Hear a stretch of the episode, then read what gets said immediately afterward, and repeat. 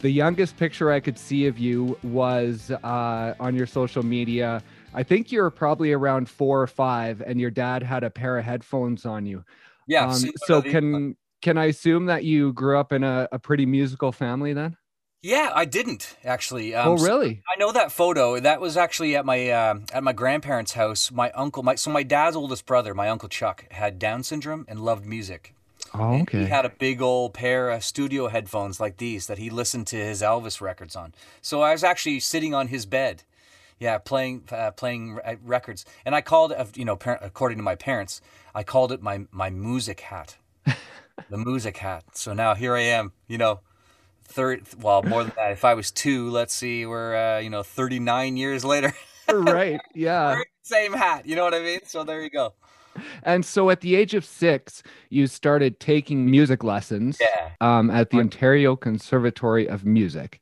yeah. So was that your parents just wanting to get you into some form of activity if they weren't really into music? Yeah, well, they were. I wouldn't say that they weren't into music. So this is so my dad played a bit of guitar, and he played like Oh, you know he played guitar and sang at church kind of thing. Ah, Um, and my but what, what was really the musicality in my family, I believe, comes from my great grandmother. So my mother's grandmother, she had an organ in her house. She had a big old house. It's still there in Niagara Falls on Stamford Green Drive, and um, uh, so old the house is. It had a parlor, and in the parlor was this organ, and I would noodle on it for hours. And I have uh, vague memories of sitting on her knee at like three, four years old, and like and singing uh, church hymns. She, Oh, she- okay. so she was actually she played fiddle and she played organ, but in those days it was unladylike for a woman to play fiddle.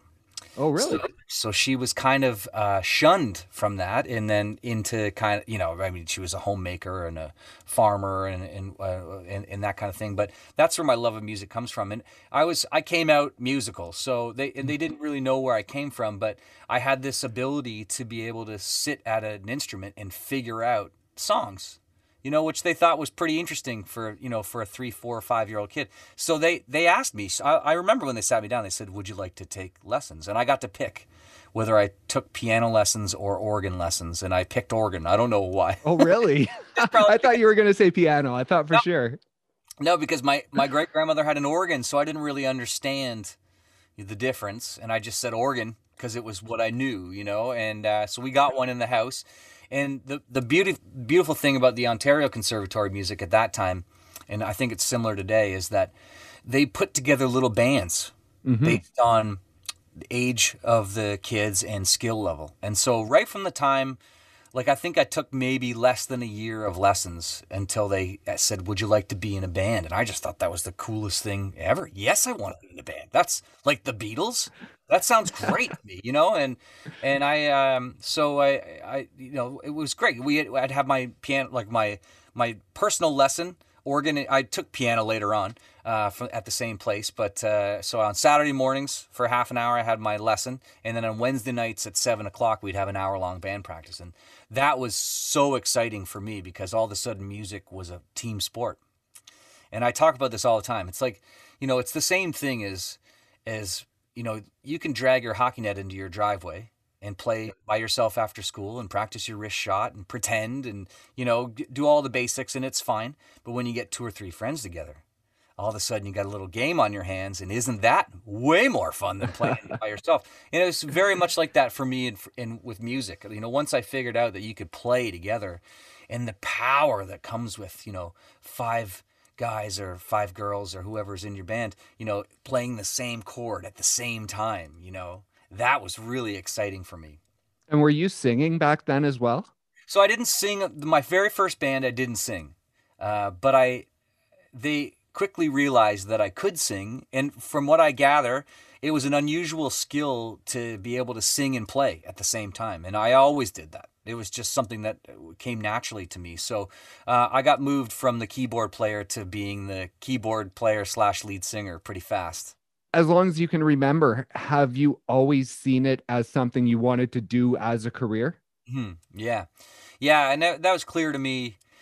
You know, and I've told this story a number of times too. It's like grade two, Mrs. Morgan's class, Greendale Public School in Niagara Falls. She went around and asked everyone what they wanted to be when they grow up. When they grew up, and when it got to me, I said professional musician, and all the kids laughed. And she said, "Oh, Timmy, you can't be a professional musician. They don't make any money." And I thought, "Screw you, lady. I don't even." I don't need money. I just want to play. You know what I mean? Exactly, like, right. I, and that was the beginnings of this fire that got lit under me because I, I faced a lot of op- opposition, you know, from from uh, family and from people that were close to me. Uh, you know, when it when it came time to, that I, I I had decided I really want to do this as a living. And they were like, "You're crazy. You can't do it. It's so hard. Please don't." no, uh, you know, people would say things like, "Do you you you want to live out of a suitcase for the rest of your life?" And I'm like, "Yeah, why not?" Yeah, you know what I mean. And but and and that that but that um that opposition or that little bit of challenge really kind of like I said like sort of lit a fire in me to to to kind of prove everyone that I could. I could you know and like from guidance counselors to my grandparents you know. And and, and let me preface this by saying you know, when when you're a teenager and, and you're full of piss and vinegar, you you don't, you know, I I thought these people were crazy, but as a parent now, fully get coming from, fully get it. And it, you know, when people ask me like, "Do you hope your kids are musical?" Yes, yes, I'm glad that they are musical. Do I want them to follow it into a career? Absolutely not. Absolutely not.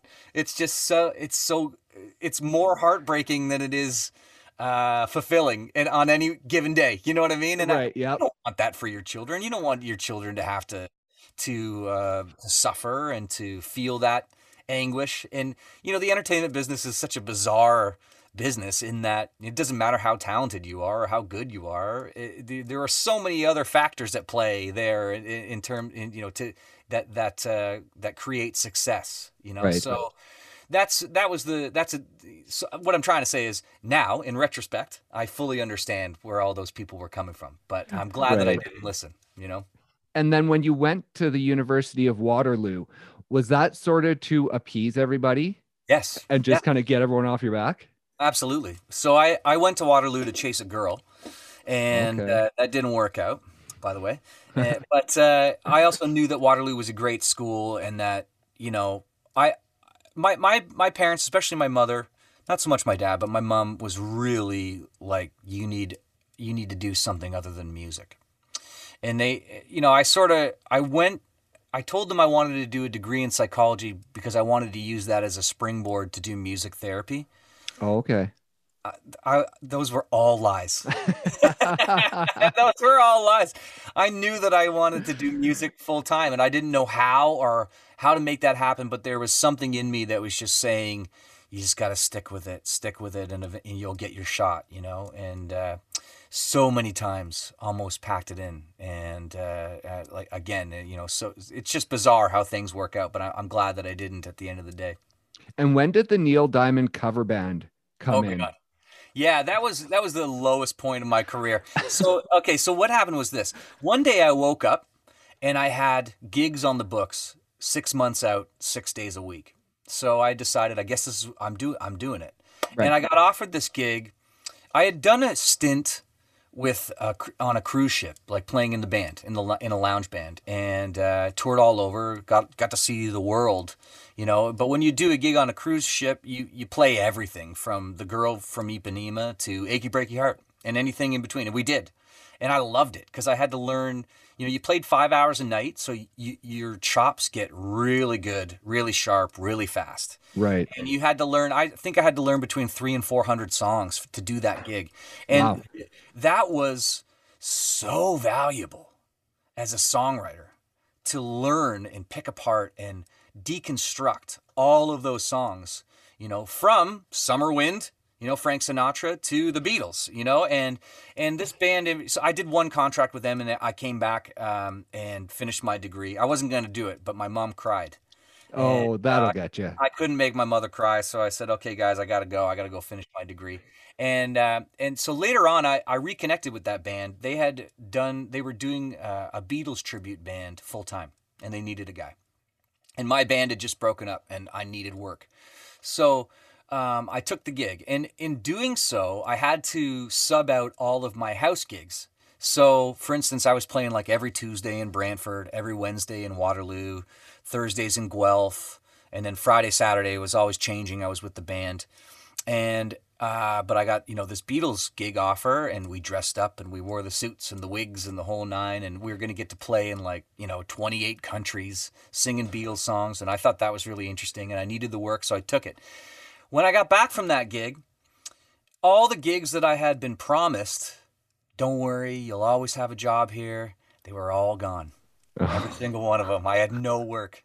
And that was unusual for me. Like I, I was pretty consistent in terms of all, always being able to like pay my bills and and you know, I never made a great living. I wasn't I was barely living above the poverty line. but but I was doing what I loved to do and that was okay. And yeah. uh, and and it was in that low moment that uh, I got hired by this casino band. And they were they, they, it was the kind of thing where like the keyboard player was the personal assistant to the agent that booked all the casinos. It was kind of a little bit shady right. And, they needed a guy and they would do like for instance a guy uh, you know this neil diamond guy he would come up from pennsylvania and do you know four or five casinos in, in ontario and he needed a band because you couldn't bring an american band. It, it was too expensive with visas and blah blah blah. So we would we would be the band. And, you know, the thing about that gig was I spent weeks, weeks in my basement learning all those parts. I learned all those parts, guitar parts up the wazoo, because Neil Diamond, he's a fantastic songwriter and great production. And I learned all the background parts. Never having met this man that I was working for on this tour. And uh, I was first night was a Thursday night, and we were at the Fort Erie Casino and nice to meet you. You know, like you know, here we are at the gig, ready to play. Hi, nice to meet you. I'm blah, blah blah. And I said, by the way, I'm dying to know. So in such and such a song, do you want me to grab the part up here, or sh- should I go down here, or like there because there's three parts happening. Like, what do you? Which one do you do you want me to cover? And he's like, what? Oh no no no! It's all on a track. Just turn your volume up. Oh no! I said, are you kidding me? I spent weeks, weeks learning these guitar parts and to be told, "No, it's all on a backing track, dude. Just turn your volume down and dance." And I was so offended, oh. so offended, and that like that was like you could see how like at that point I was like, I need a job. Like this is not. I can't.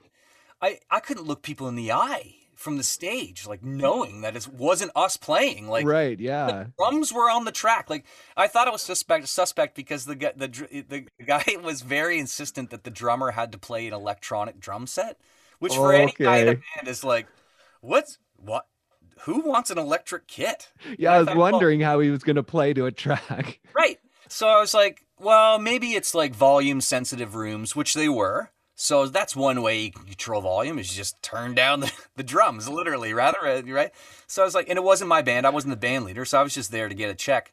And, uh, you know, it was just, it was so unbelievably horrible that I it was it was almost a breaking point for me. And I, I didn't stay. I did one tour with them, and it was literally over the course of like not even a week. And I said, I can't I can't do do this. Like I I need to feel good about you know the the product that I'm that I'm uh, selling. You know, from the stage, like and looking people in the eye. Like it just was, it was a tough one. It was a it was a tough one for me.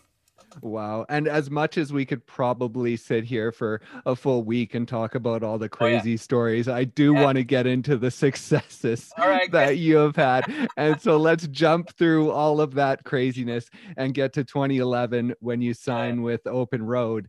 Yeah. Um, what was that like? Was it sort of a process in signing with them, or was there one oh. moment you can remember of that it hitting you like, oh my gosh, I'm signing a record deal? Yeah, no, they did actually. I didn't physically sign anything until much later. It was oh, always oh, okay. very. Um, like I saw, so I met the RGK Open Road people through a couple of songwriters that had seen me play at my gig in downtown Toronto. I was I used to play every Wednesday uh, at a place called Grace O'Malley's, and just by myself. And I did everything because in those days, again, like you could, I just wanted to, I had to take every gig. Right. I needed it. And so we could do it all. We could do a, a, night of rock covers. We could do a night of country. We could do a night of Irish music. Um, and at my acoustic gigs, I would just do a mishmash of everything because people would ask for requests. Hey, play Keith Urban. Here you go. Hey, play Journey. Here you go. Um, you know, play Neil Diamond. Here you go. You know what I mean? Like, so um, I, I would do all those things. And I met these songwriters at the gig and they said, you know, do, do you write? And I said yes, although I hadn't written anything in a long, long time. Oh, okay. And, uh, and they said, well, let's, you know, we got the one fella said, I got a deal over at EMI Publishing and I've got some studio time. Why don't we write some songs and we'll see what happens? So we wrote some songs and they took those songs to Nashville and they played them for Ron Kitchener, who's my manager now. Um, and Ron, you know, said these songs are awful, but there's something with these guys, with this guy's voice. Uh, maybe we'll come and see him sing. And that was it. That was it. That was sort of in June. And the CCMAs that year where it was in Hamilton and uh, which is close to where I live. And they, they we had sort of kept in touch. And they said, "Listen, uh, if he sets up a showcase in and around the CCMA, maybe we'll come." Oh, and okay, so by that by that time, my wife was super pregnant with our our uh, first child, and I, I begged this bar at Fenelon Wentworth in Hamilton called Squires. I used to play there once a month, and I said, "Could I come on a Sunday afternoon, set up my gear for free, just play because this this talent scout from Nashville is, is going to come and see me play. And they were like, I guess. Okay, sure. Uh, and uh, and it was like out of a movie, man. Yeah, I, you know, packed packed the room full of friends and family. In walks this guy with a dirty baseball cap, and he says, uh, "Can you tell me uh, where to find Tim Hicks?" I said, "That's me." And he goes, "Okay, Denny Carr, uh, nice to meet you. You're on." And that was it. I jumped up there and played. And what I thought was interesting was he stayed for the whole performance. Typically, you know, I had heard they'd stay for one or two songs and then leave, but he stayed for the whole set. And I sat down with him, and, he said, "You know, you kind of got your hands full. You know, when's the baby due?" And I said, "He's due in November." He said, "Okay, well, come have the baby in November, and come to Nashville early in the new year, and we'll see what happens." And and that's what we did on on January fifth. We wrapped him up in a blanket and drove my minivan to Nashville and spent a week and then I just kept going back. They kept saying, you know, could you when can you come back? So I would just I'd go back for another week. When can you come back? I'd go back for another week. And eventually they said, "Okay, we're going to put something out and we'll see how it goes." And no guarantees, but maybe you never know. So they put out Get By and it went gangbusters and yeah. uh, and then it was on. And it wasn't until after the success, success of Get By did I actually physically sign. But at that point, it was like it was game on. And I remember, you know, the hardest part about that was making the transition from being a working musician to being an artist. And so they were mm-hmm. begging me like, cancel your gigs. And I was like, listen, are you gonna pay for my groceries? And they said no. And I said, well, then I'm not canceling my gigs. Like that's just it. So I had to strike a deal with them. You know, they said, okay, at, on June 1st, you're not going to do any more cover gigs. I said, okay, I can handle that. And on May 31st, I played my last cover gig um, in a little tiny town called Acton, Ontario, at Tanner's Garage. And that was it. And, uh, you know, never looked back. Wow. And you talk about the writing and the fact that you had written in the past but not recently yeah and then all of a sudden you're going down to nashville to write yeah. oh, what yeah. was your feeling at that point was it a uh, scary thing oh yeah i felt like a i because you know in southern ontario although because even though that it's big i still kind of felt like like I had proven myself around here. Like, I, you know, I knew a lot of people in the bar industry and the club industry, and I played. I had a reputation, and you know, I felt like, you know, not, I wouldn't say I felt like a big fish in a small pond, but I did feel like I was a player in that game. And when I got to Nashville, I felt this big because, you know, as I remember putting it to someone then, like, everybody there sings and plays, much like everyone you meet in Los Angeles as an actor. Right. In Nashville, everybody plays guitar, sings, and your cab driver and the guy that brought you your hamburger at lunch sings and plays better than you and that's just how it is there. Like, is it just full of talent. And but I had a bizarre uh, conversation with a with a taxi driver on the way to the airport. I had been down there for a week, and he picked me up for my early flight home. And he said, uh, "You know, what are you doing in town?" He saw my guitar. I said, "Ah, I'm writing songs." He goes, "Yeah, you and everybody." I said, "Yeah, me and everybody." He said, "Did you meet anybody?" I said, "Well, what do you mean?" Like, I thought he meant like famous people or something. Right. I said, well, you know, I said, well, what do you mean, famous people? He said, no, like anybody in the business. And I said, well, yeah, I mean, I was invited here. And he said, oh, well, you've already made it. he said I, I pick up 70 people a week at the airport that just show up to Nashville trying to make it. And he said, if you got an invitation to be down here, you're way ahead. And that kind of put it in perspective like, oh, okay, I understand.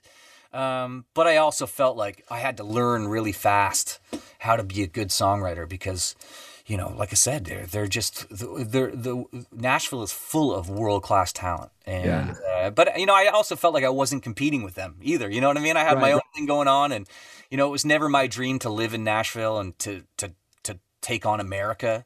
Um, I only ever wanted to be like Blue Rodeo. You know, like I only ever wanted to be like a Canadian act, you know, that could right. tour and put out records and and and make a modest living doing what I love to do, and that that was always what was good enough for me.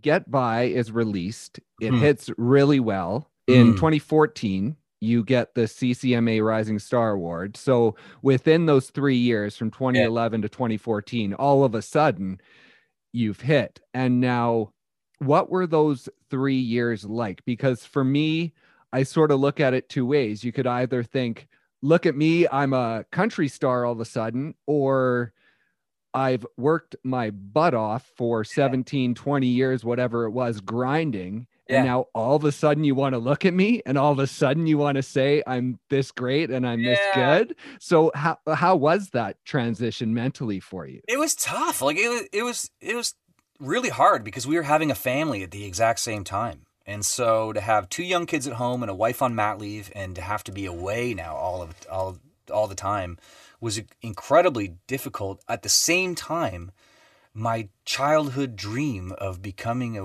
a, a professional musician had come true. So there was like on one hand the pain of having to be away from my newborn son and my daughter um, and my uh, wife, and then on the other hand, you know, all of a sudden I'm I'm riding tour buses and playing arenas. And it would, if I'm honest, every now and again, it would get under my skin like somebody would tweet at me, like, Tim Hicks, when are you going to play a show close to home? And I was thinking, like, well, I played close to home for 18 friggin' years and nobody yeah. cared. Nobody cared.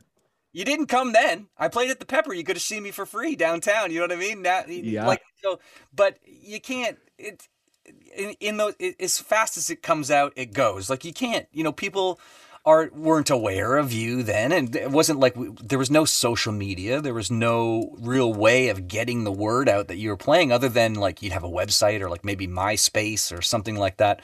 So I don't fault people for that.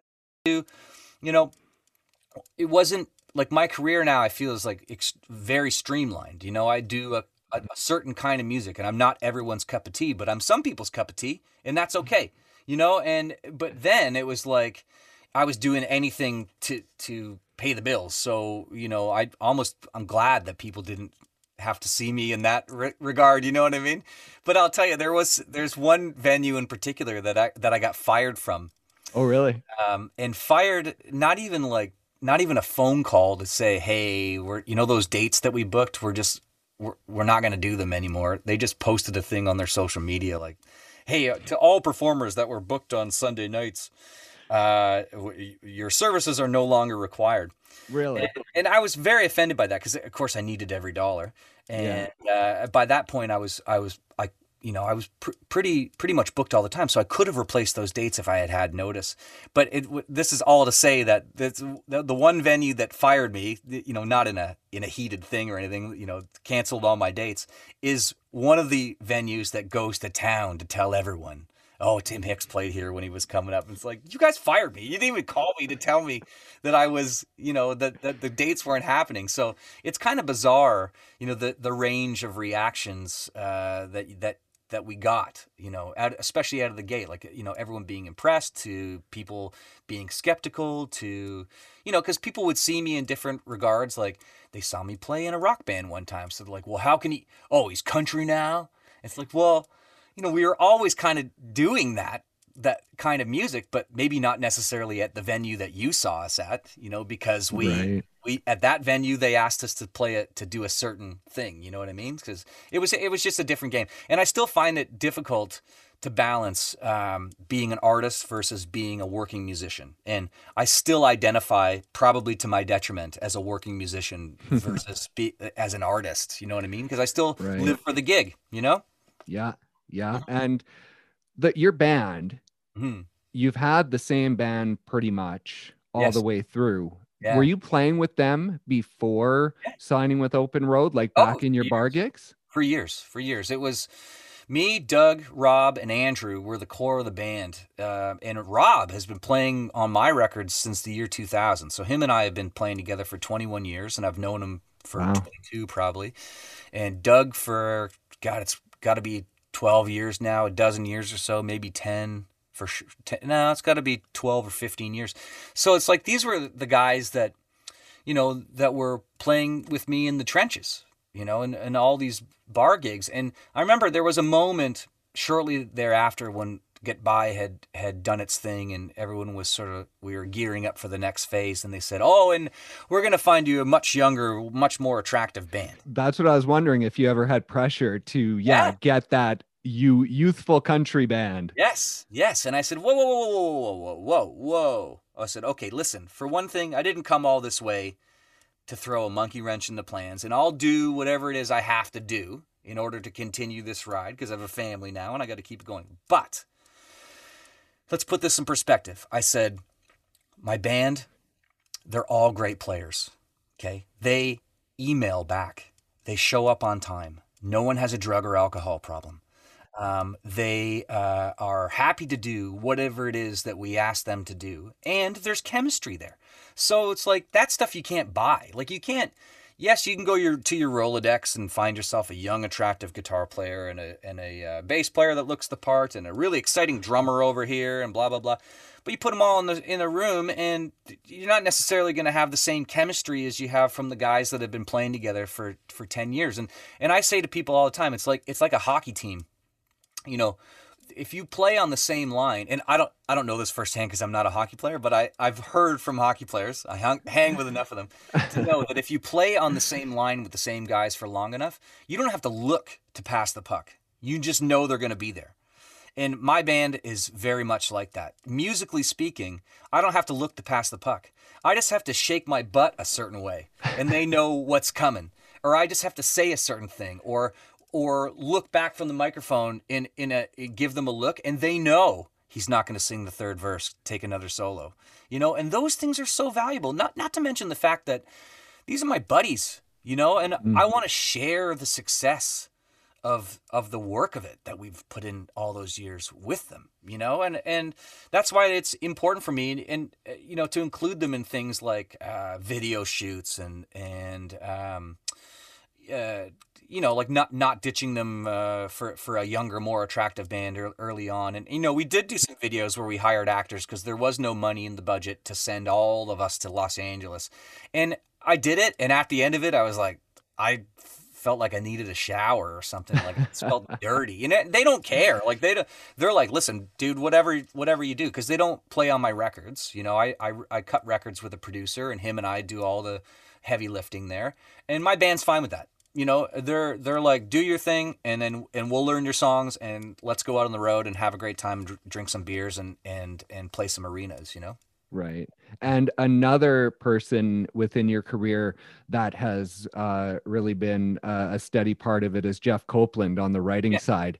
Yeah. Um, how important has that relationship been especially when you're going into that world of nashville and having him there as a steady presence yeah, well, he they paired us up together. We had we had eyed another producer early on, and uh, it just didn't work out, um, just timing wise and scheduling. And so I was pretty bummed about it. And and um, my day to day manager at the time, he said, "Don't worry, there's others." And he paired us together, me and Jeff. And the first song we wrote together was "Hell Raising Good Time." And and what was interesting about that was you know, never having met each other before, I'll never like when he answered the door, he had that he was playing that riff on the guitar, and I was like, "Oh, oh nice. really? What is that?" He's like, "I don't know. I was just fiddling around," and that's kind of how the relationship started. And he's become like we're such close friends now, you know, almost like an older brother to me. and uh, you need that in a producer. I, I think like I need to be able to have a full on red faced argument about the song with someone and then go get beer after. You know what I mean? Like I need to have that. And and Jeff Jeff is that for me. And you know, there was a time where um, you know, like I did shake these walls with Corey Crowder. And that that was, you know, there's a few things going on. Jeff and I were we were a little bit moody with each other back then, but uh, for a number of reasons. But but that being said, like I wanted that was more about how the record was made because I wanted to make a, a Nashville style record where we go in the studio with a band and cut it live off the floor. I really oh, wanted oh, okay. that, and he.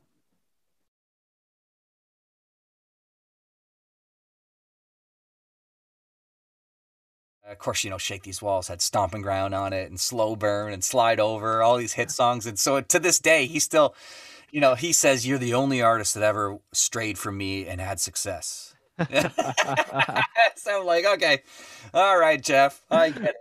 But uh, you know, we we talk on the phone all the time, and and uh, we're in the throes right now of of writing the next thing, whatever that's going to be. So he he's been it, has been so important, and I mean, I've written some of my most important songs with him. Um, you know, Hell Raising and.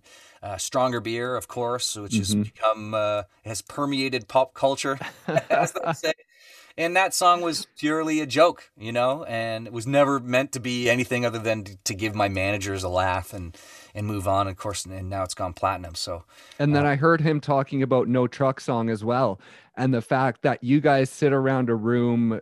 You've sat around so much trying to write that number one song. Yeah. And No Truck Song was just sort of a fun song that you guys wrote and yeah. then that's the one that goes number one. Yeah, yeah, we were banging our heads on the table. Yeah, so, so, we do this thing called Wild Card Night whenever I'm in Nashville, and we do we've done it now virtually. But um, so when you go to Nashville to write songs, typically it happens during business hours. So you might write between the hours of like 10 a.m. and 4 p.m. Right, which is great. Uh, but sometimes you know when when they say on Tuesday at 10 a.m. you will meet John and Jared, and you will write a ballad. It's like, well, how do I know what song I want to write on Tuesday at 10 a.m.? You know, like I don't. Right. Yeah. uh, but that's very much how business is done down there, and it's it's actually it's positive because it forces you to be creative, um, which is great. But you know, musicians work at night.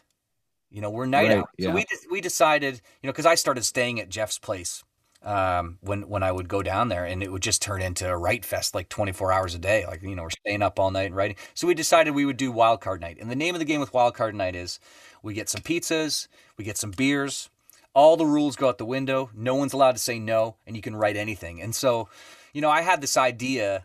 It, it was actually going to be like a love song, like you know, this this is this ain't a love song. Like I, I like you know, I kind of lining it up like I miss you, I love you uh, you know, we can't be together, uh, and I would say all those things, but this ain't this ain't a love song. Oh, right? Okay. So I, I was working this out in my brain, and I Jeff knew about this idea, and but on Wildcard Night, I didn't want to write a love song. I wanted to write something fun. So I said Bruce Wallace was with us that night. We've written many songs with Bruce, and uh, Bruce says, "What do you you know What do you want to write?" I said, "I want to write something really country." Um, and Jeff pipes up from the kitchen. He's like, as long as it's not about trucks, because we'll never get it cut. Because someone told us like, don't write about trucks anymore. It's not cool. okay. And I was like, ah, challenge accepted. This ain't no truck song. Like, and we laughed, and it was just like st- stupid silliness. Like, and it, we wrote it in about an hour and a half, and then like went to the bar after, right? And we're like, well, that'll never be anything. Uh, but it sure was fun to write, you know. And uh, next thing you know, they're like, you know, my team loved it and we're cutting it. And then when they the, when they said, "Oh, we're gonna put it out as a single," I was like, "You guys are crazy! You guys are crazy! that that piece of garbage, really? This ain't no truck song." They're like, "No, trust it. It's got a vibe. Like it's really good." And you know, not that I I was second guessing my ability to write a song. I just thought it was too silly for people, you know. Right. But if anyone was gonna do it, it was the stronger beer guy. So yeah, exactly. here we are, you know, doing that thing.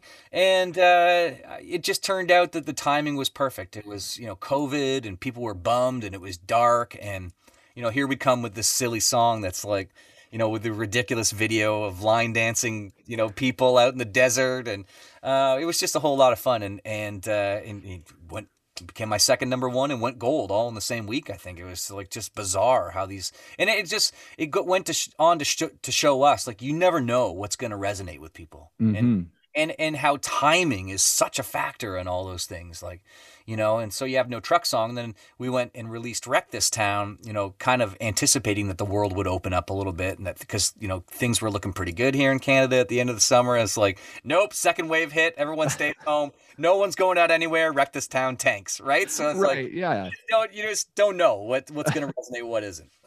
And now you have the new song the hmm. good the bad and the pretty. Yeah. Um it's a song about basically bar life right? Yeah.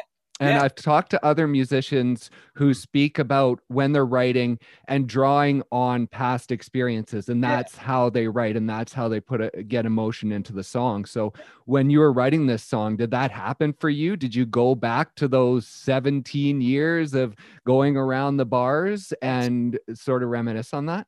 Yes, that's exactly what it was about. So, so with that one, I had the title, and we wrote it at the CCMA SOCAN Songwriting Camp. So it was like right. a group of producers, group of songwriters, group of artists, all together, and we worked with each other. Everyone got to work with everybody over the course of a week. I was with Deric Ruttan, fantastic songwriter, and Derek Hoffman, great producer, um, track guy, and uh, I had this title, "The Good, the Bad, and the Ugly." And and just like the Clint Eastwood movie, and the idea would be, I said, to, pitched it to Derek like you know, here's what I think. I think it should be the good, the bad, and the ugly. And it's about all the characters that you meet, you know, in those bars. Because I would play these small towns, and typically there would only be one venue that would have would have live music anyway. And so there was a, a mishmash of people, from professionals to construction people to bikers and uh, young people and families eating chicken wings in the corner, and like all different walks of life. And I met some great people in those rooms, and some of which are my friends to this day. And so I was explaining this to Derek, like, wouldn't it be great? We could paint a picture of all those, you know, because they're all similar in certain ways, you know. And you know, I can see him mulling it over. He's like, I, I love the concept. He's like, I, but you know, can you sing the word ugly? Like, it's a weird word. Like, you know, good, the bad, and the ugly.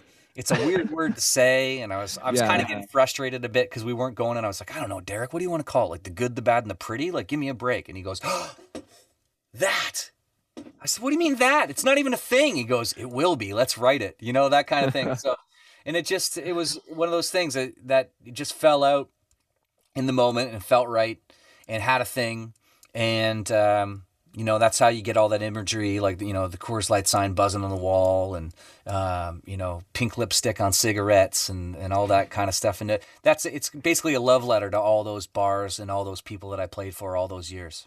Right. And now moving forward, I know that you are an album guy, but yeah. you've gone through a string here of releasing an EP and releasing yeah. some singles. So are you really itching to get back and get out an album? Yeah, I don't know. I don't know. Like, you know, I sort of got it. They had to talk me into it. You know, yeah. I sat down with my team, my manager in particular, and he's like, this is what we're thinking.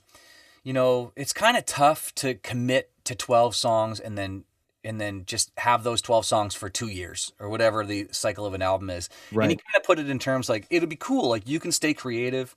You know, if you write a song today, we can cut it, put it out on the next thing, and we can we don't have to wait 18 months or two years to release music. We can put it out right away. And that sounded attractive to me. And I've kind of leaned into it, to be honest. So, you know, we had this master plan that was great. I loved it. It was, you know, we were going to release three songs and it was called Wreck and then we were going to release three more songs, and it would be called "Wreck This."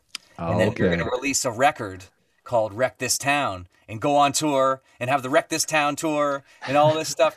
And of course, COVID got in the way, and yeah. uh, we just we jumped ship, and and you know we were we were all in in agreement that you know 2020 needed to end and anything that anybody any of us did in 2020 we just needed to cut ties with. And so we jumped ship on the last installment of the wreck this town record you know knowing that we would never get to go on the wreck this town tour. Um, and so um, uh, but you know it, it was okay. Like it took me a week to get over it. And then it was like okay full speed ahead. Let's what's next then? What do we got? What do we need? What's happening? Who's writing this week? And I've really kind of embraced the staying creative and uh, you know anything goes kind of atmosphere of like putting out EPs because literally mm-hmm. it's it's it's been a little bit like that um, in the sense that if I write a good song today, we can cut it tomorrow and put it out on Monday. You know, right, yeah. it's and that's kind of, that's interesting to me uh, uh, as an artist. Yeah. Well, that's awesome. Well, we'll look forward to more new music. I could sit here. I have to have you on again because I have so many things that I wanted to talk to you about. I love that. Uh, sort of aside from the music, you know, I yeah. I saw on your social media you're hanging out with hockey legends at the Toronto Maple Leafs game. You're singing yeah. the hockey song to the oh, fans oh, at the Leafs game, and yep. man, we have all this stuff we need to talk about. Yeah, I could talk to you. I, I'm I'm gonna write a book one day about all the road stories. Yeah. That's awesome. Well, yeah, if we're able to have you on again, maybe we can just focus on those road stories because I, I would that. love to hear them. Yeah, awesome. Well, thank you for the time. I appreciate it. That was great.